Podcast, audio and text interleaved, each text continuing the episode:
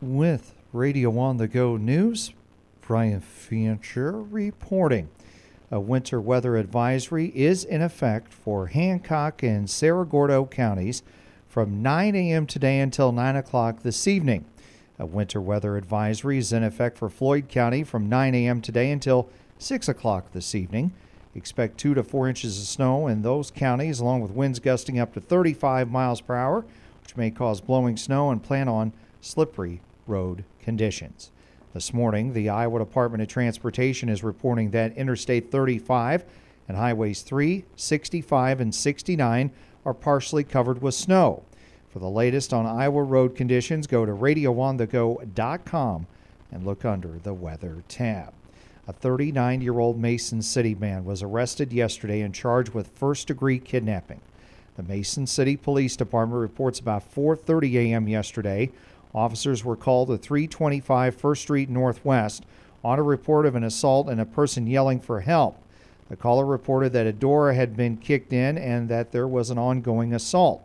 Michael Atkins Jr. was arrested a short time later, not far from the location of the call.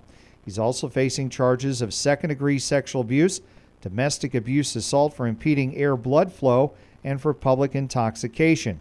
Officers determined that there was a single victim, and Atkins and the victim were known to one another prior to the incident.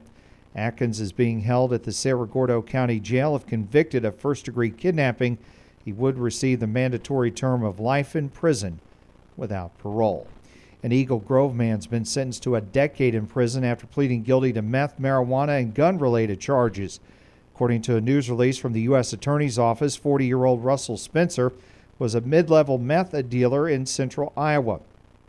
Court records indicate Spencer was part of a drug ring that sold meth in 2021. He made uh, several trips to California to pick up meth and even had it mailed through the U.S. Postal Service. Spencer was arrested after he made three meth sales to undercover officers. He pleaded guilty in August to possessing and distributing meth and marijuana, as well as a gun possession charge. Tuesday, the Wright County Sheriff's Department arrested 27 year old Rosario Ochoa of Clarion for felony assault on a police officer. Yesterday, the Hardin County Sheriff's Department served warrants to 32 year old Melissa Harris of Eldora for revoking her probation from the original charge of forgery, for violating her probation from the original charge of driving while barred, and for revoking her probation from the original charges of driving while barred, third degree theft, and for malicious prosecution. Harris has been held at the Hardin County Jail since November 3rd when she was arrested for a controlled substance violation, credit card fraud, and forgery. This week, the Sheffield City Council approved Welcome Home as the new city motto. In other business, the Sheffield Council approved a bid to fix the back wall of the fire station, approved a change of zoning request for Sukup Manufacturing, and we're informed that the next fiscal year budget meetings have been planned for January 16th and January 23rd. Yesterday, the Hampton Dumont School Board held a special meeting and approved a recommendation made by the superintendent to change the language in the previously approved early retirement package. The following language was removed, quoting, or secures other employment in which the employer provides insurance coverage, end quote. The original package was approved November the 30th. Today, the Belmont Klemme School Board will consider approving a resolution that would direct the district administration to make recommendations for reductions in programs and positions.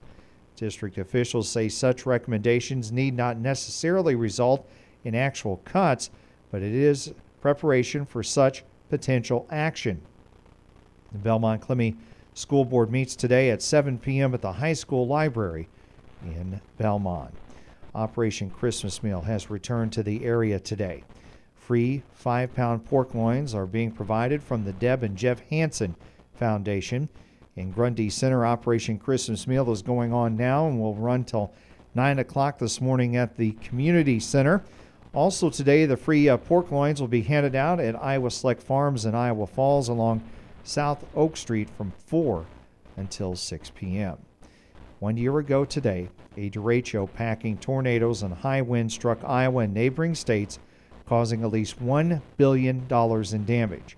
National Weather Service meteorologist Andrew Ansorge in Des Moines tells Radio On the Go News the ingredients were in place on December 15th, 2021 for severe storms. The wind field that you saw at the surface and aloft, it was just very strong. It was really unprecedented. It was a historic event for the state of Iowa. It was the first time we ever had a moderate risk of severe weather potential across the state. That would be a level 4 out of 5, so very high up there for mid-December. And we also had the most tornadoes in Iowa and the most EF2 tornadoes for a given day since 1950s. Ansorge said it was the first ever derecho recorded anywhere in the United States during the month of December. There were 63 confirmed tornadoes across the state of Iowa. 21 of those were EF2 or higher tornadoes. That also set a record for the number of EF2 tornadoes. Previous record was 16 tornadoes back in June of 1984. There were quite a few tornadoes that day. And then just overall, the winds were strong, not only with the storms as they moved through, but then just behind it as well. We had strong winds. Decatur City down in southern Iowa had a wind gust of 83 miles per hour. That was at 10 o'clock. So this was after the line that moved through Marshalltown, 81 miles per hour. Here in the Des Moines area, we had 74 miles per hour for wind gusts, and that was all behind those thunderstorms. The highest tornado wind gust recorded on that day in Iowa was 108 miles per hour near Sheffield. And today, the NIACC Board of Directors will hold two public hearings one for the mercury abatement project in the gym, the other for the food service building kitchen equipment project. The NIACC Board of Directors meet today 7 p.m. on the campus in Mason City. The 24 hour high ending at 7 o'clock this morning here at the Radio on the Go studios in Hampton, 45 degrees, and the 24 hour low ending at 7 o'clock this morning, 31 degrees. For Radio on the Go News, Brian Fancher reporting.